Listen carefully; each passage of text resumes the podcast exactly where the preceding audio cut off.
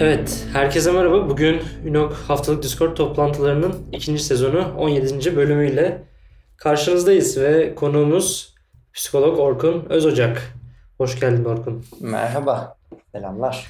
Öncelikle davetimizi kabul ettiğin için teşekkürler. Ee, senin de yoğun bir dönemin ama yine de kırmadın bu yoğunluğun arasında bize de vakit ayırdın. Ben teşekkür ederim Sercan. Valla yoğun ve böyle birkaç seanstan çıkıp yetiştim. Yetiştiğime de çok sevindim. Evet, biz de aynı şekilde. Bugün seninle oyunların psikolojik taraflarını konuşacağız. Biraz oyun bağımlılığına vesaire de gireceğiz ama öncesinde bir 5 dakika seni tanımayanlar için kendini tanıtabilir misin? Tabii ki. Ben e, psikoloğum. Kariyerimin 11. yılındayım. İlk e, aslında çocukluğuma izninizle kendim inecek olursam çocukluğumda da gamer olan bir yani gamer denebilecek şekilde oyun oynayan e, bir, bir birisiyim. Bazen hakikaten çocukluğumu hatırlıyorum da 12-16 saatlere çıktığım oluyordu oyunlarda. Her türlü oyunu da oynamıştım. Zaten şeydir ya psikologlar. Önce kendini anlamak için hani psikolojiyle ilgilenirsin. Gerçekten bu e, bağımlılıklar konusu, duygu regülasyonu konusu, güven konusu, e, değerler konusu benim için hep öyle oldu. Ben İngiltere'de okudum.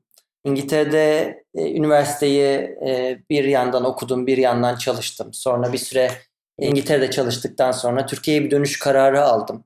İlk kariyerime çocuk psikoloğu olarak başladım. Önce çocuklarla çalışıyordum. Genelde çocukların gelişimleriyle alakalı çalışmalar yapıyordum.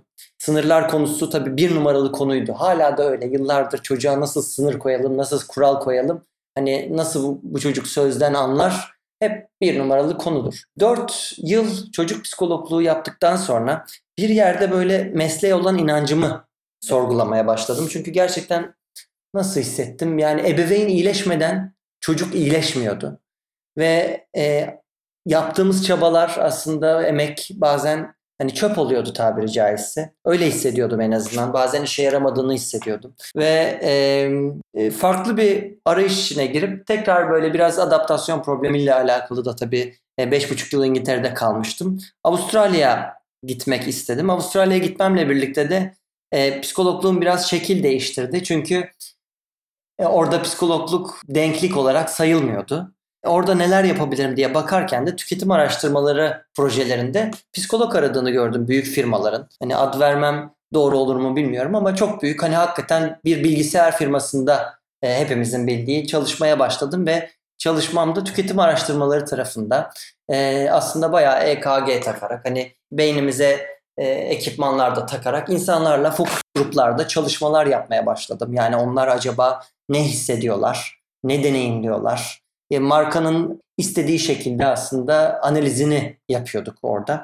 Sonra bir süre o işe devam ettikten sonra tüketim araştırmaları tarafında büyük bir perakende firmasında çalıştım. Türkiye'ye dönüş kararı aldıktan sonra da FMCG, hızlı tüketim malları sektöründe bir süre çalıştım. 2 yıl kadar ve sonra aslında ne kadar psikologluğu sevdiğimi, özlediğimi anlayıp e, yetişkinlerle ilgili çalışma kararı verip tekrar e, aile, evlilik, ilişkiler üzerine eğitim alarak bu mesleğe geri döndüm ve bir süredir de yine türlü türlü konularda daha çok duygu regülasyonu üzerine, e, öfke üzerine, belki kaygı yönetimi üzerine, duygu yönetimi üzerine ve ilişkiler üzerine çalışmalar yapıyorum. Terapistliğimi İstanbul'da sürdürüyorum ve aslında Covid'in bana sağladığı imkanlarla beraber de online olarak hani tüm dünyada da çalışmalarıma devam ediyorum. Harika bir e, serüven olmuş senin için. Ben bir yerde de fikrini almak istiyorum aslında. Çocuklarla ilgilendiğini söyledin ya. Ailelerin çocukların oyun oynamasına bakış açısıyla alakalı e, neler orada deneyimledin? Ya tabii ki aileler e, çocuklarını kontrol etmek, onları gözetmek ister. Ve e, zamanları ile ilgili çocuğun tabii kavramı çok e, yetişkin zaman algısından farklı olarak daha sığ kalabilir. Anne de baba da çocuğunu kontrol etmek, yönetmek, zamanını düzgün yönetmesi için müdahalelerde bulunmak ister, kontrol etmek ister. Dolayısıyla hep aslında oyun oynadığında çocuk biz hep sınırları ve kuralları konuşuruz. Yani bu oyun ne kadar oynanmalı? Hangi oyunlar oynanmalı? Bu oyunun yaşı, yaşa göre uygun mudur, değil midir? İşte e, neyi ne kadar oynasın? E, genelde kurallar ve sınırlarla alakalı bir konudur oyun e, konusu, oyun bağımlılığı konusu çocuklarda. Genel olarak bugün seninle neden oyun oynadığımızı konuşacağız. Bundan biraz bahsetmeni istiyorum aslında. Yani bir psikolog insanların oyun oynamasını incelediğinde e, bunu nasıl cevaplıyor? Neden oyun oynuyoruz? Oyunun bizim hangi ihtiyacımızı giderdiğini biraz üstünkörü ardından da konu başlıklarına ayrıntılarına girerek konuşalım mı? Neden oyun oynar bir insan? Oyun bir kere çocukluğu düşünürsek çocuklukta bizim öğrenci öğrenme aracımızdı. Yani oyun her şeydir. Ee, çocuklar oyun oynayarak öğrenirler.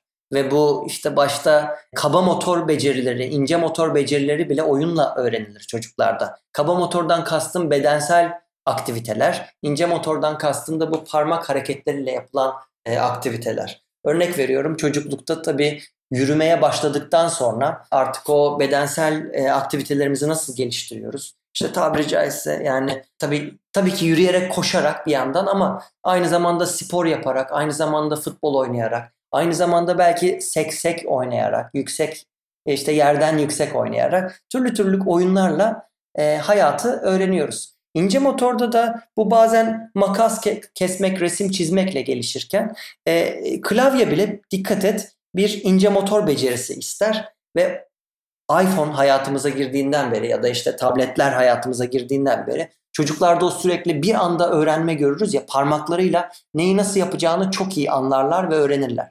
İşte bunlarla beraber hep bir keşif, hep bir eğlence, bir e, keyif unsuru aynı zamanda oyunlar olmuştur ve biz bunlarla hayatımızı devam ediyoruz. Bir yandan öğrenme deneyiminde oyunla birlikte yaşıyoruz. Bir öğrenme aracı olarak aslında kullanıyoruz diyorsun oyun değil mi? Evet tabii ki orada bir keyif unsuru olunca, eğlence unsuru olunca onunla birlikte e, doyum da devreye giriyor. Yani biz doymak istiyoruz. E, hazımızı, haz, hazza gitmek istiyoruz. Mutlu olmak istiyoruz. Oyun aynı zamanda tabii bir yandan bunun da bir aracı oluyor.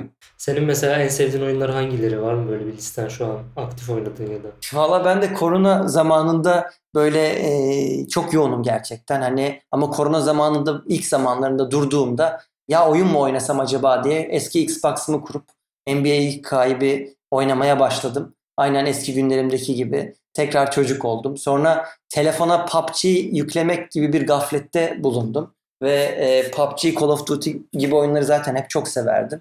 E, onlarla birlikte gerçekten ben de kısa bir bağımlılık yaşadım. Bir hafta, iki hafta belki 3-4 saat PUBG oynarken hani bir yandan da evliyim. E, eşim de yani yan odada ne yapıyor acaba e, benim eşim diye baktı ve biz konuşmayı kaybettiğimiz resmen yerler oldu ve ben o an fark edip dedim ki ya ben hani zamanımı bu şekilde doldurmak istemiyorum ama hani çocukluğuma baktığımda işte e, o Counter Strike'tır. Hani Call of Duty'ler o zaman da vardı ya da belki yaşım meydana çıkacak ama hani level dergilerinde biz takip ederdik yani hani oyunu nasıl geçeriz Tomb Raider'dır. Yani o leveller nasıl geçilir? Far Cry o zamanın ilk zamanlarında hani oyunlar nasıl geçilir? Böyle daha çok strateji oyunları, aksiyon oyunları hep ilgimi çekmiştir ve de aynı zamanda spor oyunları işte NBA 2K'dır, FIFA'dır gibi gibi. Hala da tabii oynamayı severim. Yani beni bıraksan bir PlayStation kafede oynamaya başlayabilirim tekrar.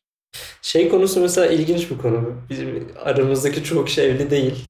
Ee, ama hani mesela sen oyun oynarken eşinin bunu yadırgaması biraz da çocuk oyunu oynarken ebeveynin bunu yadırgamasına benzemiyor mu? Kesinlikle benziyor ama sınırlar konusu, kurallar konusu orada da devreye giriyor. İşte ortak zevklerin paylaşımı sonuçta bir evlilikte çok önemli. Ortak zevkleri paylaşıyor muyuz? Ya da konuşabiliyor muyuz? İletişim kurabiliyor muyuz? O ilişkiyi sürekli sorguluyoruz evliliklerde. Ee, bir taraf sadece oyun oynarken tabii oyun nasıl bir dünya? Kendi dünyana giriyorsun ve belki orada sosyalleşiyorsun. Kendine aslında ikinci bir dünya, ikinci bir hayat kuruyorsun. Hani e, hatta Second Life diye bir oyun vardı. Çoğumuz hani biliyoruzdur. Kendine resmen bir ikinci dünya üretiyorsun ve onun içinde yaşamaya başlıyorsun.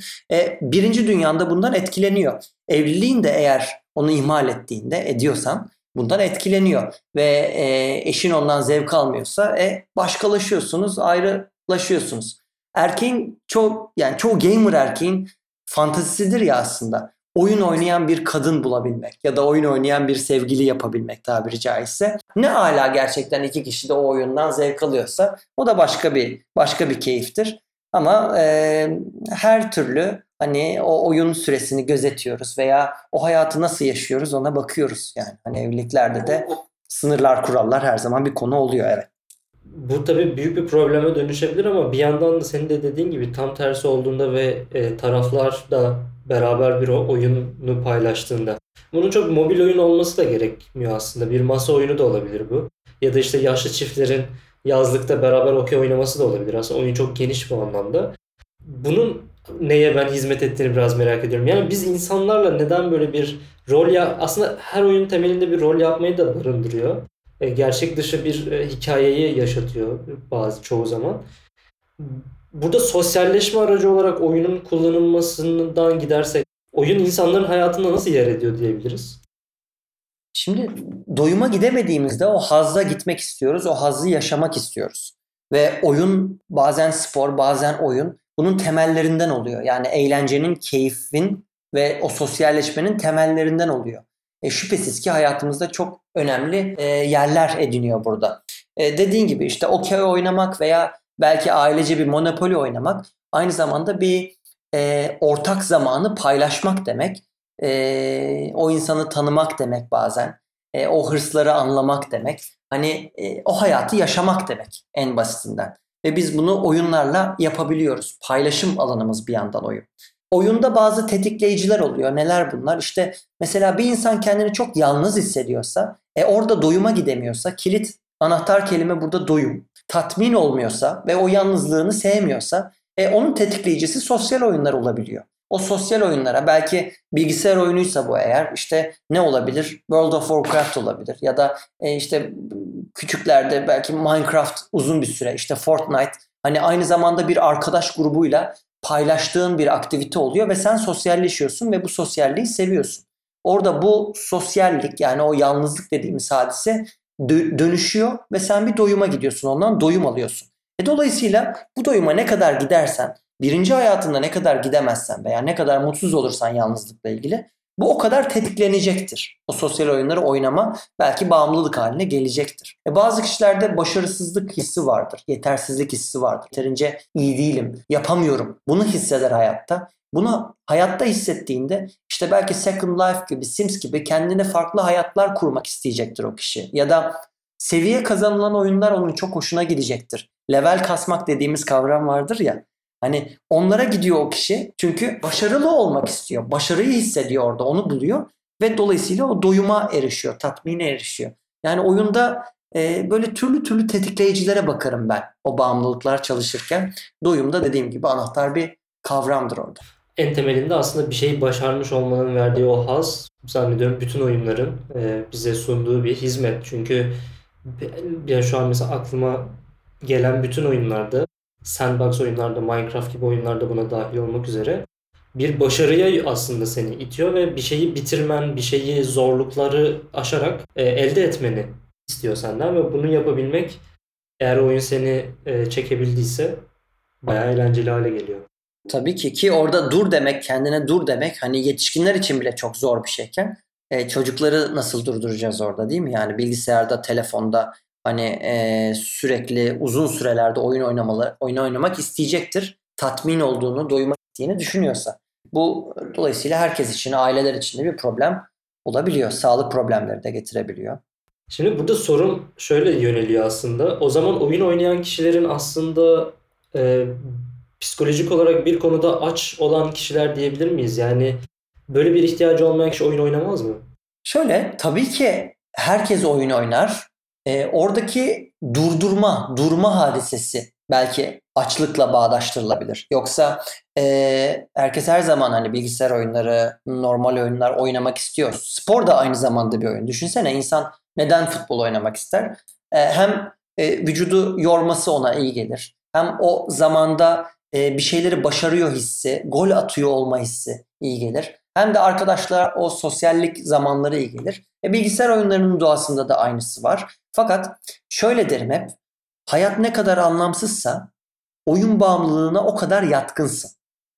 Yani e, orada o anlamsızlık içinde anlamını doyuruyorsan, yani bir boşluğunu doyuruyorsan o zaman kontrol bir anda oyuna geçiyor ve senden çıkıyor. İşte kilit yer aslında burası. Böyle biraz ince bir çizgisi var gibi o zaman. evet yani bir anda kaçabilir. E insanız yani insan nedir? İnsan o hazzı sever, hazza gitmek ister, doymak ister. Yani ki çocukluktan beri, bebeklikten beri hatta öyle değil mi? Hani biraz şimdi psikolog olunca tabii ki Freud'a gidesim geliyor. Jung'a, Lacan'a gidip onları anlatasım geliyor. Ona gireceğiz aslında. Ben bu konuyu şey daha da de- derinlemesine soracağım. Ama şeyi çözmek istiyorum öncelikle. Yani oyunun ne olduğunu, oyunu neden oynadığımız bizim için önemli. Daha sonra bunun e, şeyleri konuştuk ya işte bizim bazı ihtiyaçlarımızı gideriyor. Daha sonra bu ihtiyaçlar daha derinde olduğunda bu bir bağımlılığa sebep olabiliyor. Evet, evet şöyle Şeyini konuşacağız. Şöyle yapalım Sercan. Mesela sen sen kendini söyle, ben kendimi söyleyeyim gerçekten. Benim oyun oynamakla alakalı kendimi en son e, incelediğimde kendi kendime, sorguladığımda neden oyun oynamak istediğimde genelde bir şeyden kaçmak için oynadığımı fark ettim. Yani eğer işler çok yoğunsa bu yoğunluğun arasına oyun sıkıştırmak istiyorum ve e, kafamı dağıtıp aslında orada başka bir amaç edinmek istiyorum. Bende de aslında ben de kendime baktığımda e, özellikle sıkıldığım zamanlarda veya o an hayatta böyle bir şeyler ters gittiğinde kafamı dağıtmak için o kafanı dağıtmak dediğin yer çok kilit bir yer. Kafa dağıtmak için oyuna yönelebiliyorsun. Ben de hani kafa dağıtmak, belki o anda anı e, işte biraz ana keyif katmak, biraz eğlence katmak. Bazen de hakikaten işte hiçbir şey düşünmeden bir arkadaşımın evine gidip işte PlayStation oynamak e, ve aynı zamanda sosyalleşmek, aynı zamanda eğlenmek, bazı şeyleri unutmak için de oyunu kullandığım oluyor. E, biz böyle yapıyorsak temelde bir çocuk da belki bir yetişkin de aynı şekillerde eğlenmek için, keyif için, e, kafa dağıtmak için, unutmak için, bazen e, o anı yaşıyor olmak için, anı hissetmek için oyun oynuyor oluyordur. Oluyoruz da. Bundan biraz kurtulmak yani bundan biraz korkuyorum. Bunu böyle kesinleştirmekten. Oyun oynuyorsan bir e, eksikliğin var gibi algılanıyor. Yani çünkü toplumda da oyun oynayan kişi çok böyle saygı duyulan bir kişi değil henüz. E, biz genelde oyun oynayan kişileri asosyal kişiler olarak gözlemledik yıllarca. Daha sonra bu kişiler e, e-sporla biraz daha ünlendiler ve daha değerli kişiler haline geldiler. Daha sonra influencer oldular ve yetenekli oldukları ortaya çıktı birçoğunun. Daha sonra bu aslında hepimizin hayatına teknolojiyle birlikte de girince oyun oynamak çok standart bir şeye dönüştü ama hala ailelerin gözünde sen çok daha iyi biliyorsundur yanlışım varsa düzelt. Ailelerin gözünde çocukların oyun oynaması tembellik olarak algılanıyor. Ama bu işin yanında bir de oyunun hem eğitici tarafı var. Yani o çocukları belki e, bir konuya yakınlaştıran, ilgisini çeken bir konu var. Bir de sosyal olarak benim gözümde e, onları başkalarıyla sosyalleştiren bir etkisi var. Olaya biraz şöyle bakıyorum. Özet geçmeye çalışıyorum. Araya girebilirsin. E, mesela yemek yemek de bir şeyin yoksunluğunu gidermek. Ve bu ayıp bir şey değil. Çünkü acıkıyorsun. Oyun oynamak da bence özellikle pandemi gibi bir dönemde e, sosyal açlığı gidermek veya e, dışarıya çıkıp eğlenemediğin için o free time'ını e, doldurmak için yapabileceğin en mantıklı şeylerden birisiymiş gibi geliyor. Bunu bir oyuncu veya oyun geliştirici olarak söylemiyorum. Düşününce öyle gözüküyor. Senin fikrin ne orada? Şimdi tabii e, bir orada egoyu böyle derinde bir anlamak lazım. Ego karşı tarafı kendi yapmak ister. Yani aynı yapmak ister. Orada anne baba veya eş veya sevgili veya işte erkek arkadaş kız arkadaş kendisi oyun oynamıyorsa e, karşı tarafında oyun oynamasını istemez bir ilişkide. Çünkü hayatta kalma ya da hayatı daha kaliteli geçirme olasılığı daha fazladır aynı şeyleri paylaşırlarsa, aynı zevkleri paylaşırlarsa, aynı değerleri paylaşırlarsa. Yani bir bu karşı tarafı kendi yapma isteme hali oluyor ve bir yasaklama gibi gelebiliyor bu bazen. Hani bazen de atıflar yapıyoruz işte bu oyun bağımlısı diyor mesela çocuğuna ya da e, gamer denilen kavram hani çok sonradan girdi. E, oyun oynayan kişi böyle bir kaybeden olarak gösteriliyor. İşte çok zamanı var demek ki bu kişinin. Hani oyun oynadığına göre. Böyle yargılar var. Evet. Yani oyun oynamak demek kaybediyor demek değildir. Ama orada işte o sınır dediğimiz şey nasıl diyeyim? Şey derim ya önce açtık doyduk. Doymadığımızda yıkıcı olduk.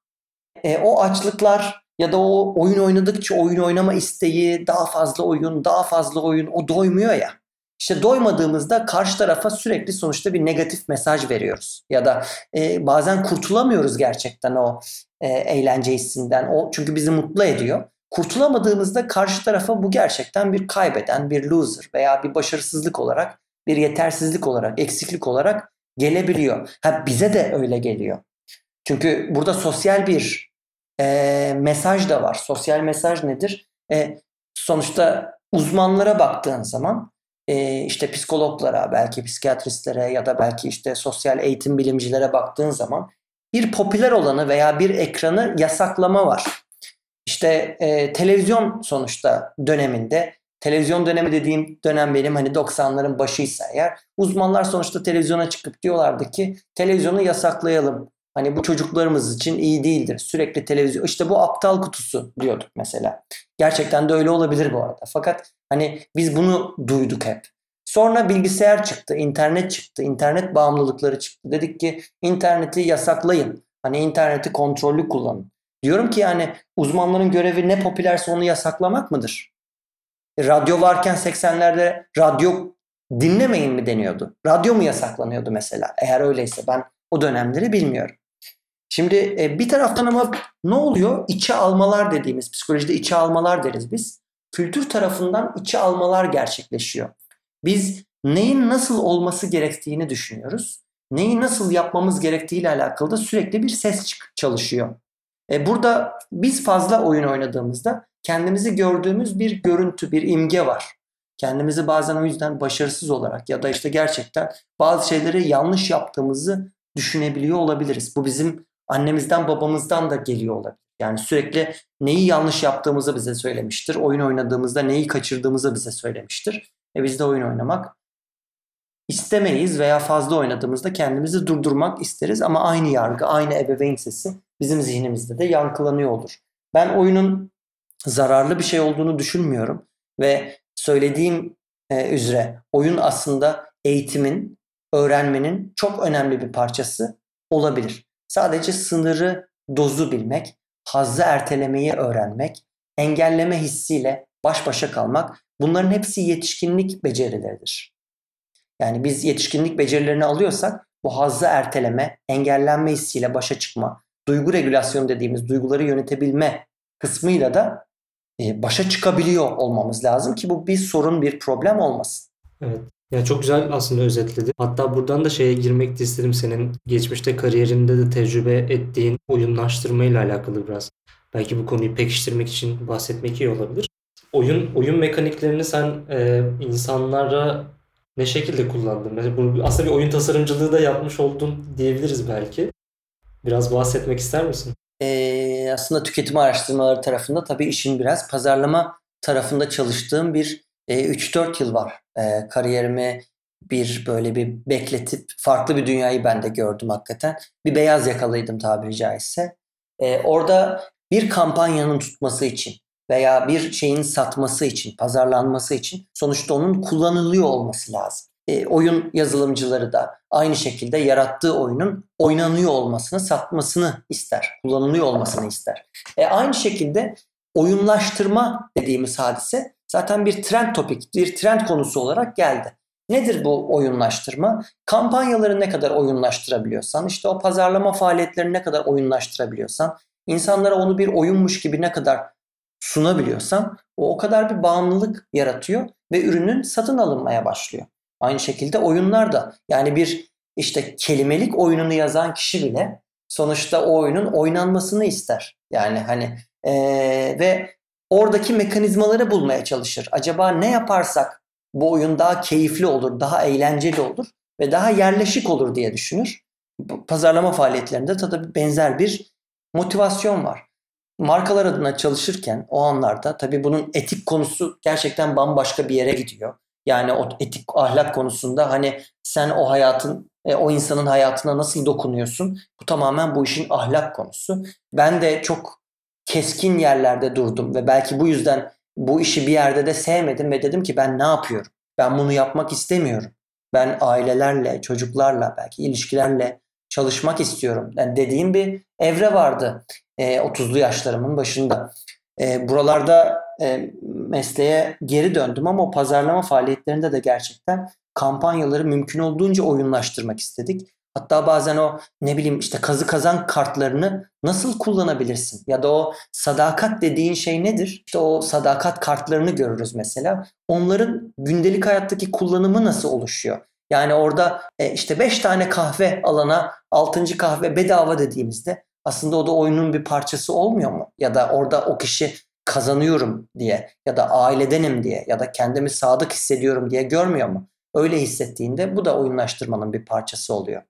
Ee, kazı kazan gibi işte eğer şu kadar alışveriş yaparsanız size bunu hediye ediyoruz dediğinde sen onu otomatikman almak için bir dürtüye gidiyorsun. Bir kazanıyorum senaryosuna gidiyorsun. E buralarda bu pazarlamanın nasıl kullanılacağına kullanılacağına dair e, çalışmalarda oluyor araştırmalarda. Burada tüketicinin oyun oynarken e, düşündüğü en çok neye e, hitap ediyordunuz değil mi? Yani kazanma hissine mi? Yani türlü türlü konular var orada. Kazanıyorum hissi birdir, evet. Yani çünkü kazanıyorum hissi sana yeterli olduğunu hissettirir. Değerli olduğunu hissettirir. Başarıyorum, yapabiliyorum. Sende bir güven duygusu yaratır. Hatta bu çok fizyolojik bir şeydir. Yani güven hormonu dediğimiz şey halk dilinde güven hormonu ee, diye geçer oksitosindir. Sen oksitosini alınca, endorfini alınca, o mutluluğu salgılayınca e, bedende işte bu bağımlılık yaratıyor gerçekten. Ben yani nerede endorfin salgılarsan, nerede oksitosin salgılarsan onu bırakmak istemezsin. O oyunlarda veya o pazarlama, e, işin pazarlama dinamiklerinde, kampanyalarda ben kazanıyorum diye hissedersen e, o his sana yerleşir ve akabininde başarı, yeterlilik, değerlilik gibi hisler yaratmaya başlar. O birdir. Onun dışında eğlence ve keyif. Kim sevmez ki? O mutluluk halini kim sevmez ki? O unutmayı kim istemez ki? Dolayısıyla aynı zamanda bu kampanyaları bu şekilde nasıl kurgulayabiliriz? Kişi kendini nasıl aynı zamanda mutlu hisseder? Yani kazanıyorum hissinden ekstra o hislere nasıl giderdi? Belki keşif değil mi? Anahtar kelimeler var. Keşif, öğrenme. Ben öğreniyorum. Bu bana iyi geliyor. Bu hisleri kim hissetmek istemez? Dolayısıyla bunlara göre bu kampanyalar, bu oyunlar kurgulanıyor oluyor. Şimdi benim kafam karıştı bunları anlatınca. Şöyle karıştı. Ee, konuşmanın başında bahsettik ya aileler çocuklarının oyun oynamasını en azından her zaman oyun oynamasından karşı.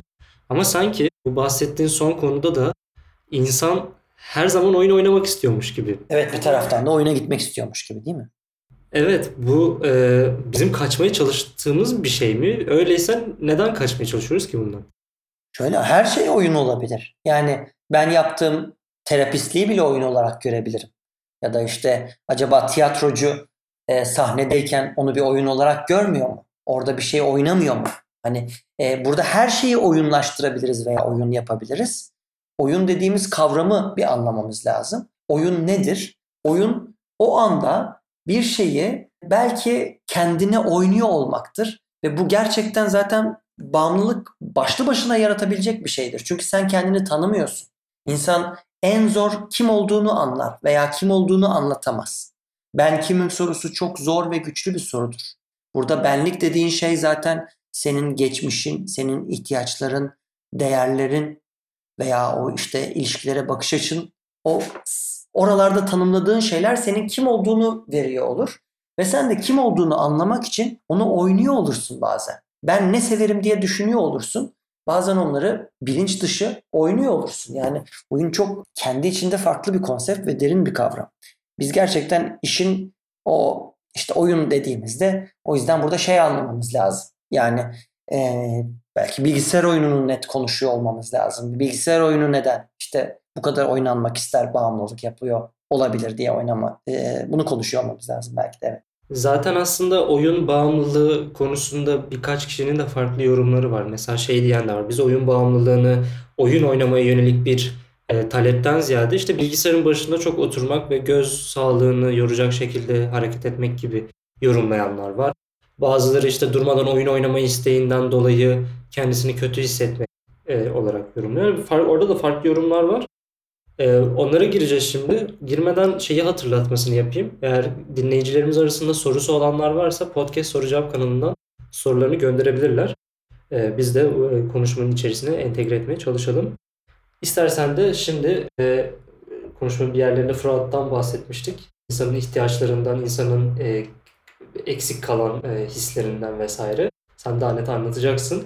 Nedir oyun bağımlılığı? O insan neden oyun oynamaya bağımlı olur? Ya şimdi biraz daha tabii psikodinamik açılardan hani bak, baktığımızda yani o bilinç altında, bilinç dışı olarak neden bu oyunları oynuyoruz? Orada o doyuma gitmek isteyen dürtü nedir? Onlara baktığımızda hani Freud ve hani Freud sonrası dediğimiz hani bazı e, teoriler, kavramlar var. Orada arkadaşımız şeyi sormuştu ya göz sağlığını nasıl etkiler? Hani bu doyum nedir? E, biz doyumu nerede öğreniyoruz? Doyumu bebekken e, aslında fizyolojik ihtiyaçlarımızı karşılamaktan öğreniyoruz. Fizyolojik ihtiyaçlarımızı, ihtiyaçlarımızı karşıladığımızda biz mutlu oluyoruz. Mutlu olmayı öğreniyoruz ve bir doyuma gidiyoruz, bir hazza gidiyoruz. Ha, bunu ilk yaptığımız yeri düşün. Hani e, Freud'a göre burası işte anne memesi oluyor. Yani hani sen acıkıyorsun, karnın açken o doyuma gitmek istiyorsun. E, huzursuz olduğunda ağlamaya başlıyorsun. Annen sana mama veriyor ve anne memesiyle birlikte işte ağızla birlikte kendini doyuma ulaştırıyorsun. Annenin memesini emerek karnını doyuruyorsun ve ondan sonra mutlu oluyorsun. Sonra bunu öğreniyorsun. Artık bir süreden sonra belki bir aydan sonra hani o bebek işte daha 3 aylıkken annenin memesini görmesi bile onda bir mutluluk yaratıyor, bir haz yaratıyor. İşte ağzıyla yaptığı bu şey ki buna biz oral dürtüler hani diyoruz bir taraftan. Ağzıyla yaptığı şeyi gözüyle yapmaya başlıyor. Onu öğreniyor ve annenin memesini görmesi bile onda bir böyle yükseltiyor onu bir heyecanlandırıyor bebeği. Çünkü artık karnı doyacak. Yine belki mutlu olacak. Buna da Freud skopofillik dürtüler diyor. Yani aslında önce ağzı doyurmuştu. Şimdi de gözüyle o doyuma gidiyor, o mutluluğa gidiyor. Gözüyle onu doyuma ulaştırmayı öğrendi. Dikkat et soruda göz sağlığından geldi. Çünkü bir taraftan sürekli ekrana baktığında oyunda gözünü doyuruyor oluyorsun. İşte e, duygu artık ya da doyum dediğimiz kavram yer değiştirmiş oluyor. Bazen senin ilk başta dediğin gibi biz yemek yemekten de doyum alıyoruz dedin. Biz ağzımızı dolduruyoruz orada o duygusal yemeyle birlikte ve yine kendimizi belki regresi oluyoruz çocukluğumuza, bebekliğimize. Bu çok bilinç dışı bir olay tabii. E, doyuma gidiyorsun yemek yiyerek. İşte o yüzden duygularını yönetemediğin o anlarda işte belki medya tarafından hani bize çok gösterilen o sinemalarda nedir? İşte adet dönemlerinde kadınların kadınlara ne gösterilir? İşte ya da sinemadaki yansıması nedir? Çikolatalı dondurma yiyordur o. Ya da e, sen mutsuz olduğunda daha çok yemek yiyorsun. Duygusal yeme, davra yeme davranışı baş gösteriyor. İşte gözünü doyurmak istiyorsun mutsuz olduğunda oyun oynamak istiyorsun aslında ya da Netflix izliyorsun sabahtan akşama kadar dizi izliyorsun yine gözünü doyurmak istiyorsun. E burada göz sağlığın tehlikeye giriyor. Ya da şey bile yani Freud haset duygusunun bile benzer yerlerden geldiğini söyler. Haset kıskançlık dediğin kavram kıskançlık da bir doyuma gitme davranışıdır. Bir, belki bir dürtüyle alakalı bir şeydir. Neden? Sen kendi doyuma gidemediğin yerlerle alakalı başkalarını konuşuyorsun hep. İşte kimde ne var onu konuşuyorsun ve ağzını dolduruyorsun aslında orada. İşte sende olmayanı konuşuyorsun, anlatıyorsun ve rahatlamaya gidiyorsun. Garip kavramlar gerçekten bu skopofillik dürtüler ve oral dürtüler dediğimiz taraflar. Biz mutsuz olduğumuzda, duyguları yönetemediğimizde o hazza ağızla ve gözle gitmek istiyoruz, gidiyoruz da. Şimdi bu işin bu kısmı çok derinmiş. Ee, biz ihtiyacımız olan kadarını almaya çalışalım diyelim. ee, Şimdi biz oyun geliştirici bir topluluğuz ve insanlara oyun oynatmaya çalışıyoruz. Şeyi söyleyeceğim aslında bundan önce. Verdiğin dataların yanında şey var benim bildiğim. Mesela 15 Temmuz döneminde yani böyle ülkenin böyle bir krizle e, şey kaldığı ve böyle haberlerde daha ne bileyim korku ortamının yaratıldığı bir ortamda oyun gelirleri gayri resmi açıklanan rakamları gayri resmi diyorum çünkü kulaktan doğma haberler yani açıklanmayan ama duyduğum kadarıyla e, çok fazla artmış ve 2-3 katına kadar yükselmiş. Çünkü insan insanlar burada oyun oynamayı tercih etmişler bu stres altında ve gelirler artmış. Ya bu da aslında oyunun oynanma sebebinde işte o belki kafayı boşaltma e, şeyini konuşmuştuk ya. Orada işe yarıyor olabilir. Doğru. Başta konuştuğumuz bir şey hani dedim ya hayat ne kadar anlamsızsa oyun bağımlılığına o kadar yatkınsın. Yani orada e, özellikle zor zamanlarda bu araştırmalar korona döneminde yapılsa özellikle koronanın ilk çıktığı dönemde Türkiye'de yapılsa Mart'ta ve Nisan'da olarak yine benzer bir sonuç görürüz büyük ihtimalle. Yani özellikle hayat anlamını kaybettiğinde ya da böyle e, zor zamanlarda sen düşünmek istemiyorsun. Bunu bazen işte mizaha vuruyoruz bunları. E, ortamı yatıştırmak, rahatlamak için. Sosyal medyada işte bu korona döneminde sıkça görmedik mi? Çok fazla mizah paylaşılması veya işte eğlenceli videoların izlenmesi. Aynı şekilde eğlenceli oyunların oynaması veya kendimize farklı bir dünya yaratma isteği buralardan geliyordur. Burada bastırılan şey de bu arada güçlenerek geri döner derim. Yani sen orada bir şeyi bastırıyorsun. Ee, yani orada bir şeye doyuramıyorsun, tatmine gidemiyorsun. E, dürtünün var olma nedeni zaten tatmin. Yani doyuma erişmesi.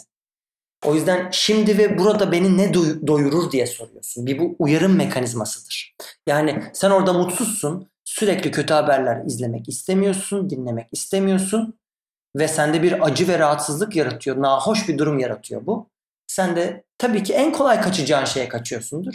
Bu da bazen oyundur. Biz oyun geliştiriciler olarak bunları nasıl kullanabiliriz? Bize taktikler verir misin? Bunun hileleri nedir? Taktikler vereyim ve e, gerçekten bir bağımlılık nasıl yaratılır bundan bundan mı bahsedelim burada?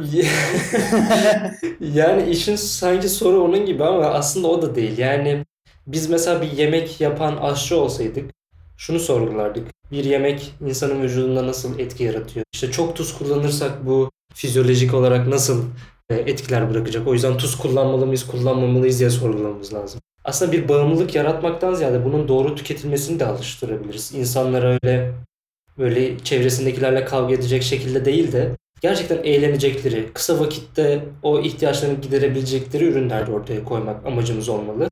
Biz oyun geliştiriciler arasında oyuncuların çok oyun oynamasından ziyade e, belli ürünleri satın almasından para kazanıyoruz. Yoksa oyun saati olarak orada bir jeton mantığı yıllar önce bitti. O yüzden biz nasıl oyunlar tasarlamalıyız sence ki işte daha güzel bir dünya yaratalım? Çok güzel bir nokta. Çok da güzel bir sosyal mesaj gerçekten. İnsani değerlere odak. Yani ben öyle derdim. Hani bunun eğitici, öğretici yönü hani her zaman olmasına gerek yok ama insani değerlerle bir gitmesi lazım. İnsanın değerleri nedir? Hani insanı insan yapan değerler. Sevgidir. Sevgi nedir?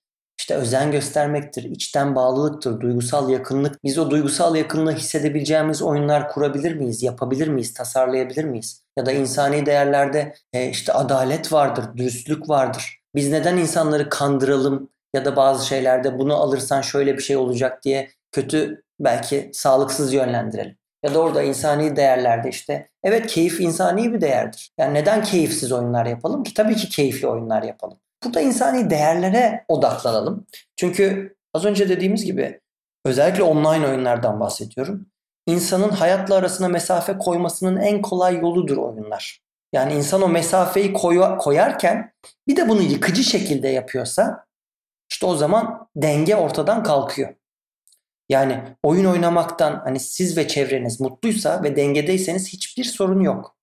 Ama mutlu olmak için oyun oynuyorsanız değerlerinizle bir değil ama başka bir hayat kuruyorsanız orada, hayatınızda yapmanız gereken diğer şeyler beklemedeyse o zaman oyunda bir problem var, dengede bir problem var. Heh, neler o dengeyi bozuyor diye bana sorarsa. Yani şimdi e, insanın yıkıcı ve cinsel dürtüleri var. Buralara oynamak gerçekten ahlakı da bozuyor, değerleri de bozuyor. Ha, ama insanı daha bağımlı yapıyor. Yani bazen Monopoly oyunu bile insanı bağımlı yapabilir. Neden? Monopoly'de o e, yıkıcı ya da cinsel o, o ölüm dürtüleri dediğim dürtüler var. Freud ya da Freud'un ölüm dürtüleri dediği dürtüler var. Nedir o? İşte ben onun evini alacağım. Hani bunu alacağım, onun yerine koyacağım. Ya da şey bile düşün. Hani uzun eşekte bile aslında saldırgan tüm dürtüleri görüyoruz. Ergenliğin oyunudur. Hani orada böyle bir saldırgan taraf bir anda keyifli gelmeye başlıyor. Şimdi bunu öğrenen insan nasıl gelip hani işte birilerini öldürdüğünde neden keyif verir o? Kanı görmek neden keyif veriyordur? İşte biz hep böyle sevgiyle nefret arasında bir ilişki yaşıyoruz. Oradaki yıkıcı dürtüler var ve bunlara oynamak bir e, bağımlılık yaratıyor. Bunu yaparken oyun aynı zamanda doğrusal bir zamanda gerçekleşiyor. Bu da insanın sevdiği bir şey. Çünkü biz doğrusal bir dünyada zamanda yaşamıyoruz. Hani ne zaman başımız ne zaman sonumuz var bilmiyoruz. Biz ne zaman öleceğimizi bilmiyoruz. Oyunlarda bu başın sonun olma hikayesi de bir yandan bağımlılık yaratıyor. Yani satranç oynadığın zaman satrancın bir başı var, bir sonu var. Sen onu biliyorsun. E, Matrix'in silah sahnesinde karakter ölecek diye izliyorsun onu işte. Max Payne'in oyunu var sonuçta. Silah sahnesinde karakter ölecek diye izliyorsun. Mermerlerin kırılması bile o dediğim skopofillik dürtüleri doyuruyor. Sen onu orada gözden gözle onu görmekten tatmin oluyorsun. Arzular tatmin oluyor. Ölüm estetize edilmiş oluyor. Bize farklı şekillerde sunuluyor. Ha, ölüm hayatında bir parçası. Sen onu normal hayatta görsen bir insanın ölümüne katlanabilir misin? Ama oyunda katlanıyorsun. Ee, bunları nasıl veriyoruz yazılımcılar olarak? Bunları ahlak çerçevesinde verebilir miyiz? Ya da gerçekten orada işte Disney'in çok sevdiğim bir e, felsefesi var ve e, Star Wars'u Disney'in almasından hiç aslında sevmem çok iyi bir Star Wars fanı olarak. Fakat Star Wars Disney ya Disney Star Wars'u satın aldıktan sonra tamamen neyi neden yaptığını gösterir oldu ve Disney'in değerleri devreye girdi. İşte bir anda biz cinsel eşitliği görer, görür olduk. Farklı etik, farklı işte insanlara orada görür olduk. Ya da bir şey birisi ölüyorsa onun gerçek bir ölüm olmadığını bilir ve gösterir oldu Disney bize. Bu yönden çok ahlaklı bulurum. E işte bunları biz nasıl hayata sokarız? Bazı şeyleri çocuklar gördüğü anda onun oyun olduğunu nasıl net bilir, çizer? Buralar bence ahlaklı olan tarafındadır işin. İşi tabii yani bu çerçevede yapmak çok önemli. Ee, çünkü bu ya o yaptığımız işin aslında etkileyen bir tarafı da var. Hem kültürel hem sosyolojik olarak insanların üzerinde bir etki bıraktığımızı itiraf etmek gerekiyor. Ama bunu soru kafamda oluşan soru işareti şu. Bunu biz nasıl daha başarılı aktarabiliriz? Yani doğru bir mesajı bir oyun aracılığıyla insanlara nasıl verebiliriz? Gerçi bu soruyu hani sana soruyor olmam ne kadar doğru emin de değilim açıkçası. Çünkü çok e, farklı konulara gidebilir. Ama senin böyle mesela ayırdığın profiller var mı? Genelde işte achiever oyunlar, oyuncular var denir. İşte explorer oyuncular vardır denir. E, sen, senin bu şekilde hani oyuncuları böyle ayırdığın bir profil var mı? Senin fikrin var mı bu konuda? Evet, e, ben oradaki yani oyun bağımlılıklarını çalışırken orada hep tetikleyicilere bakıyorum. Yani uyarım mekanizması dediğim şeylere bak. Oyunlar onda ne kazandırıyor, ne kaybettiriyor. Bazen ne kazandığını ve ödediği bedeli anlayamaz içeride onu yaşarken. Oradaki ana hedef nedir? Ne doyuyor orada dürtü olarak? İşte bazen korku bile bağımlılık yapıyor. İşte sen Max Payne, Tomb Raider gibi oyunlar oynuyorsan hani o kapının ardından o dağın içinden kim gelecek onu biliyorsun ve o keşif bir anda o işte kapının arkasından birinin geleceği olması sende bir heyecan yaratıyor. Sen hayatında belki o heyecanla gitmek istiyorsun ya da o aksiyonu hissediyorsun. Belki o adrenalini seviyorsun. Adrenalini seven insan o tarz aksiyon oyunlarından hoşlanıyor. Ya da korku bile bağımlılık yapabilir dedim ya. Çok güzel bir laf var. Bir insanın en çok seveceği şey kontrollü korkudur der. Çok ünlü bir yönetmen. Adını şu anda getiremedim. Çünkü kontrollü olarak o korkuyu yaşatırsan o insana, e, Psycho'nun yönetmeninden bahsediyorum bu arada. Kontrollü olarak yaratırsan o korkuyu, o kişi orada ölmeyeceğini bilirse o korku bile insanda bağımlılık yaratıyor. Yine o adrenalin dediğim, heyecan dediğim dürtüler, duygular. Ya da işte birisi hani şeyi konuştuk ya, yalnız olduğunu hissediyorsa sosyal oyunlara direkt tetici, tetikleyici oluyor sosyal oyunlar. Veya level kasma dediğimiz hadise işte Fortnite gibi oyunlar. Ee, belki o işte RPG daha oyunları belki GTA gibi oyunlar hani bir anda sen bir karakteri yaratıyorsun ve o karakterle bir şey oluyorsun özdeşleşiyorsun o karakterle ve kendini daha işe yarar daha böyle doygun hissediyorsun. İşte oradaki tetikleyiciyi anlamak lazım. Sonra o tetikleyiciyi birinci hayatımızda nasıl yerleştirebiliriz, nasıl koyabiliriz? Aslında bağımlılıkla çalışırken oradaki kaybettiklerimizi ve kazandıklarımızı anlamamız, sonra o kazançları birinci dünyaya uyarlamamız lazım. Bunları yapamadığımızda duygu regülasyonu problemi yaşıyoruz. Erteleme problemleri yaşıyoruz. Bunu şeyde en iyi görebiliriz. Duygu regülasyonu ki bence Türk insanının bir numaralı problemidir. Yani iki tane problem say desen bana hani Türk insanının en büyük problemleri nedir desen bir güvenmek derim. Biz güvenmeyi bilmiyoruz derim ve ilişkilerle çalışırken direkt bunlara odaklanıyorum. İkincisi duyguları yönetmeyi bilmiyoruz. İşte o yüzden bir gamer'ı, çocuk bir gamer'ı düşün veya aynı çocuğu işte matematik ödevini yaparken düşün. Matematiği sevmiyor. Nasıl sıralanıyor o e, serüven? Biz bir görev veya çalışmayı yapmak için o sandalyeye oturuyoruz. Veya işte o çocuk o matematik ödevini yapmak için oraya oturuyor.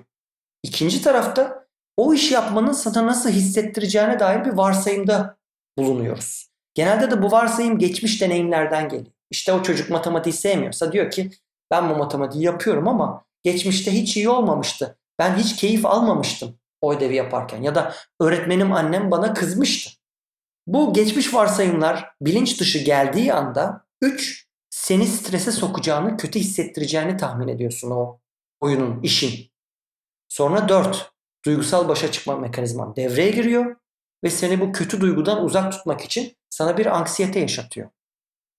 Ve sen o görevden, işten kaçıyorsun. İşte dedim ya en kolay kaçabileceğin yer oyunsa sen oyuna kaçıyorsun. Ya da başka bir göreve giderek belki o işi erteliyorsun. Orada duyguları yönetemediğin için bunu yapıyorsun. O yüzden hep şunu çalışırım. Bu işi yaparken nasıl hissediyorsun? Nasıl hissedeceğini düşünüyorsun? İlk ne zaman bu işi yaptığında bu negatif duyguyu hissettin? İşimiz o negatif duygularla onları anlamakta. Sonra gittiğin oyunda hangi duyguyu kazanıyorsun? Nasıl his- Şimdi oyun oynadığında nasıl hissedeceğini düşünüyorsun. Çok mutlu olacağını bilen bir insan ve bir şeyin çok sıkıcı olduğunu bilen bir insan. O sıkıcılığı nasıl bırakabilir? Buralar kilit bağımlılık yerlere ve duygu regülasyonu problemleri dediğim hadise. Çok güzel konulardan bahsettin. Teşekkürler. Erdoğan bir soru sormuş. E, işin ahlak boyutunda verilen örnekleri istinaden Counter Strike oyununun arka metni terörist ve yasal silahlı güçleri arasında iken yeni çıkan Valorant oyununda konunun arka metni ölüm olmayan bilimsel bir deney üzerinden ilerliyor. Ancak kullanıcı profillerine baktığımızda yani oyunculara her iki tarafta da kullanıcılar hırsın esiri olarak küfür ve sinir eşiğinde zamanını harcıyor. Bu durumda geliştiricinin gözeteceği ahlak kaygısının kullanıcılarda yankı bulabilmesi adına neyi gözetmek gerekiyor diyor. Aslında kısmen gözetildi bu söylenilende. Oyunlarda oyunlara limitler getirilmeli yazılımcılar tarafından.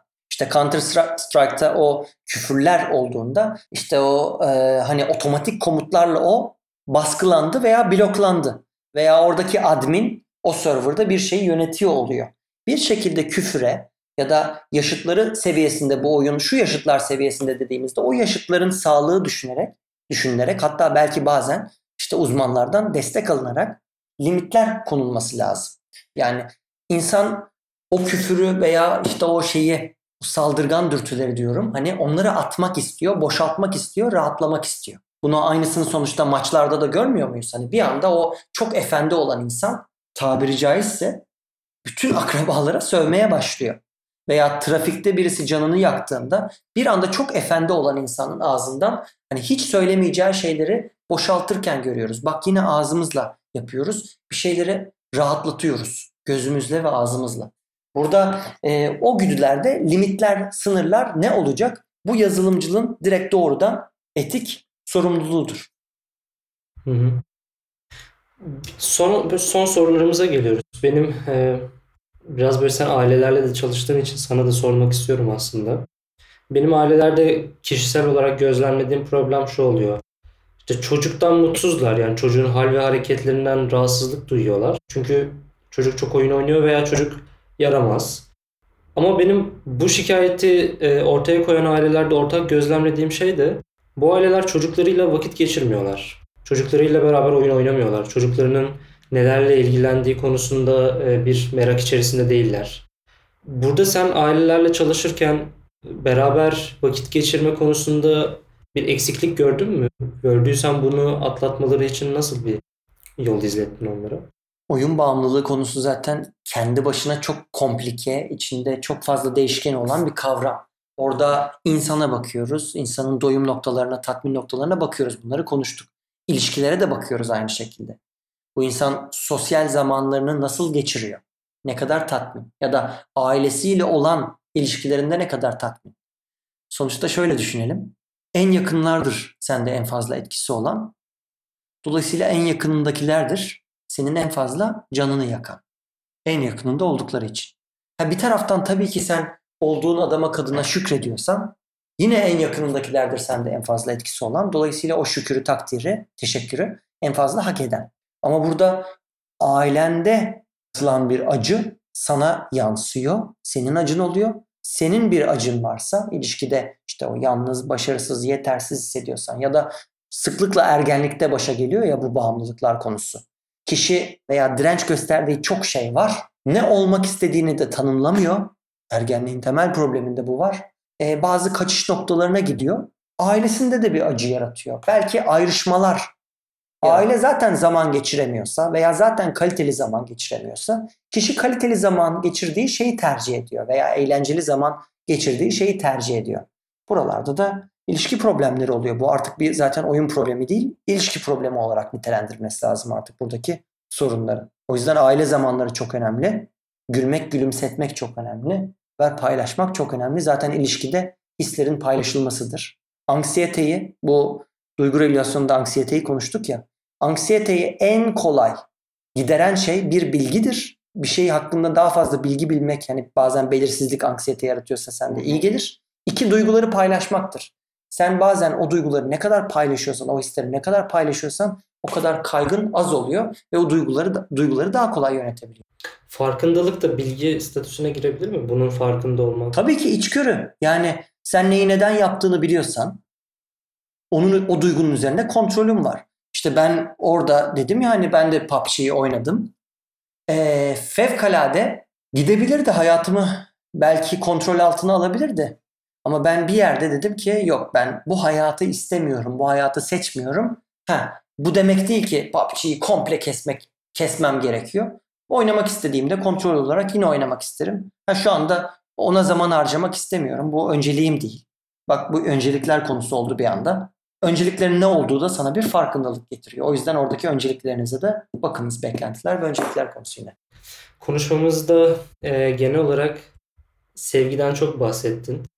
E, bunun bir kere senin kişisel fikrin mi yoksa e, daha hani mesleğinle alakalı böyle, böyle bize verebileceğin bir kaynak var mı diye merak ediyorum ama yani birçok sorunun çözümü olarak aslında sen bundan bahsettin. İşte oyun bağımlılığını çözmek için de e, oyunların içerisinde sevgiden bahsetmemiz gerekiyor. İnsana olan güvenden bahsetmek gerekiyor anladığım kadarıyla. E, çevremizde bu sorunu yaşayan veya çevremizde sıkıntıları olan insanları da yine aynı şekilde onlarla ilgilenerek, onların derdini paylaşarak ve onlara değer verdiğimizi hissettirerek zannediyorum yardımcı olabiliriz. Evet yani sonuçta sevgi insanı rahatlatan, güven veren, hafifleten bir duygu. İçinde sevgi olan oyunları ki- kimse karşı çıkmaz ya da bunu oynama demez. Ama o işte yıkıcı dürtülerin sınırlandırılması dediğim kavram, o küfür, saldırganlık dediğim yerlerde onlar da bağımlılık yaratıyor bir, bir taraftan. Ama seni o aksiyona da ya da o işte adrenaline de koşuluyor. Orada o sevgiyi nasıl yaratabiliriz veya o rahatlamayı nasıl yapabiliriz ya da bunu sevgiyle nasıl yapabiliriz? Yani o rahatlamayı korkuyla, endişeyle değil de sevgiyle nasıl yapabilirdik? Bu tabii hayatımıza ne kadar sokmak iste- istediğimizle alakalı bir kavram aynı zamanda. Hangisi daha güçlü bir duygu? Bir sinir, öfke hali mi yoksa bir huzur ve sevgi hali mi? İnsanı daha e, kendine çekiyor. Böyle bir şey var mı? İkisi de bizde var Sercan.